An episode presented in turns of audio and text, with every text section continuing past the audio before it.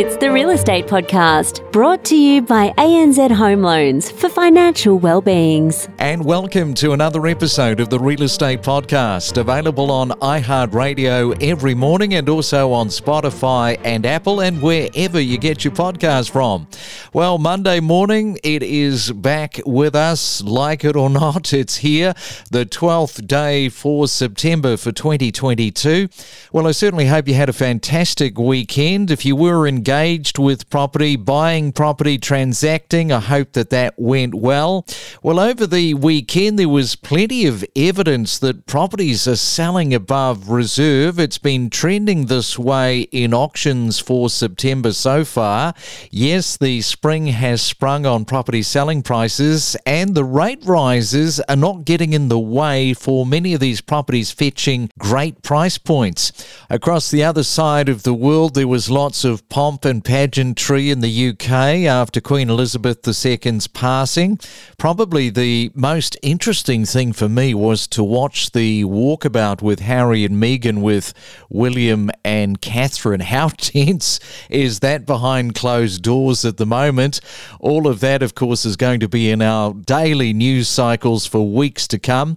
But Charles has certainly got his moment in time now, hasn't he? He's waited all of his life, and probably more than ever, he'll be trying to unify his own family. It's your weekday real estate breakfast with news, interviews and predictions every morning on the Real Estate Podcast. And our road trip in Queensland is continuing tomorrow when we arrive in Cairns. So if you're wondering and thinking about a move to Cairns, we will have the market breakdown tomorrow morning with Kyle, who is our man on the ground there. Coming up next, we are going to be talking to Connell about the Gold Coast and some of the crazy prices for the mansions and apartments being paid, and also talk to him about Jeremy, who we featured last week, because Connell was the selling agent dealing with some of Jeremy's transactions. Well, if you're celebrating your birthday today for the 12th day of September, Yao Ming, the Chinese basketball player, she is celebrating a birthday. Also, Louis C.K., the comedian, he's celebrating his birthday. Johnny Cash on this day passed away in 2003. And it was also on this day the Soviet Union launches the Luna 16. It was the first robotic probe to land on the moon and return to Earth with rock samples. And that happened on this day back in 1970. It's your real estate podcast for breakfast.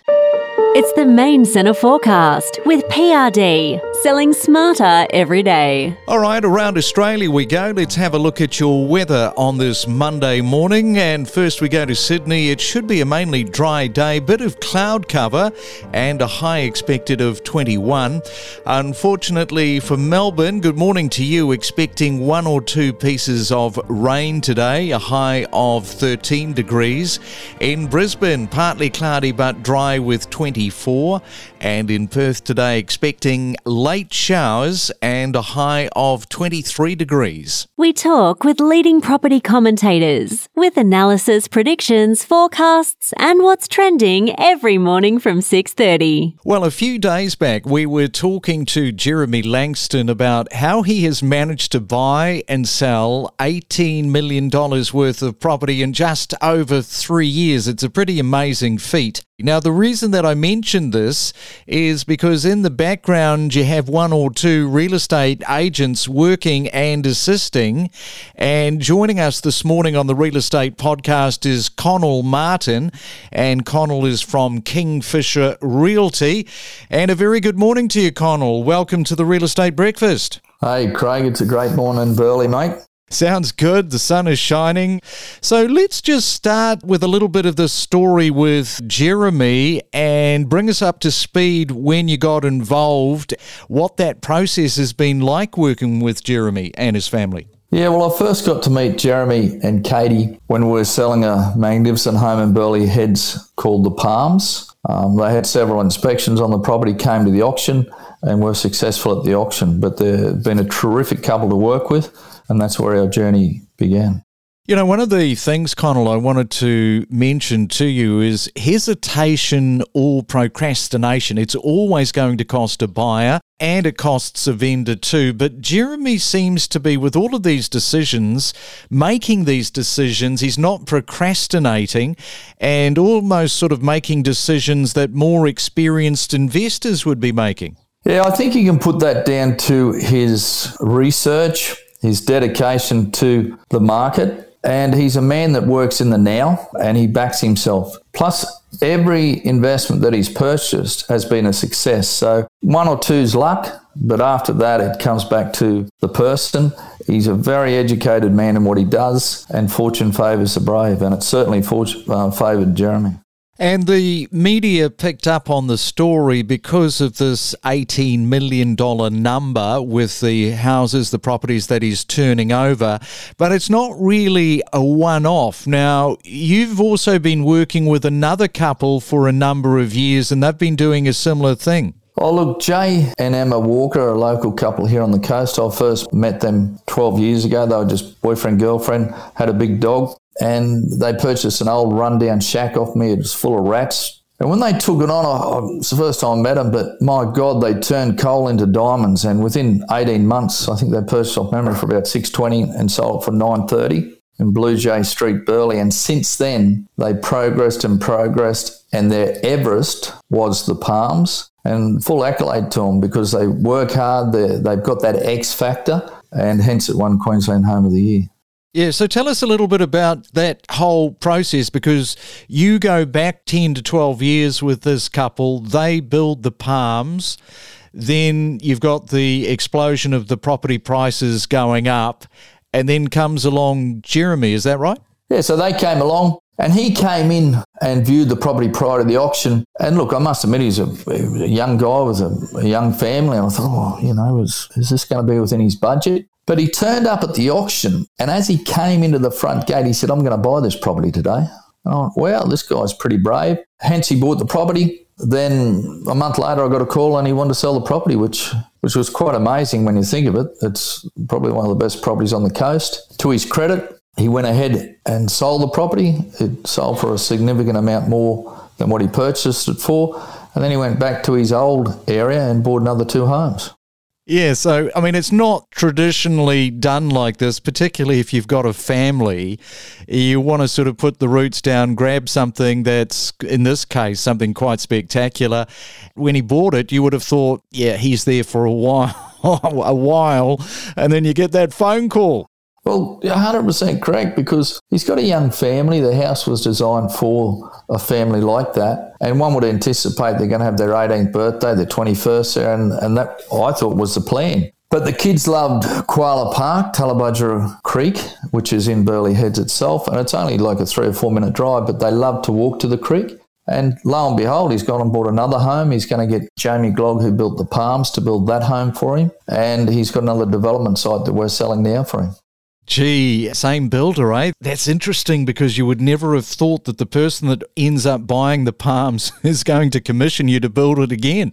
I know, it's a great story. And once again, I think he's a shining light for the other young investors or developers out there to follow his success. You just have to look along the Gold Coast now. There's a lot more quality homes being built and a lot more confidence in our market. Let's just move to the Gold Coast in general. What are some of the surprises, if any, that you're seeing in the market right now? And I also want to do a little bit of a nod to the council and the mayor, who seem to be doing some great things. They fought hard and very competitive to get the games for 2018. And Tom Tate and his councillors had a great planned strategy, because they've changed the face of the Gold Coast. And with that, the eyes of the world looked upon us, and they've really grown our city into a standalone city now. So, look, surprises are happening every day here on the coast. If someone told me you'd sell a unit in Burleigh for $10 million 3 years ago, I thought, well, that's not going to happen in my lifetime. Now we're seeing $20 million plus sales in Burleigh Heads and along the coast, which is quite incredible. We're talking just about an apartment. Then you have a firm like Mondrian, who do massive, beautiful 6-star hotels, apartments, New York, London, etc. They've now landed on the Gold Coast and in Burleigh are doing a massive project here. So once again, their followers, their clientele will come here and they'll buy again as well.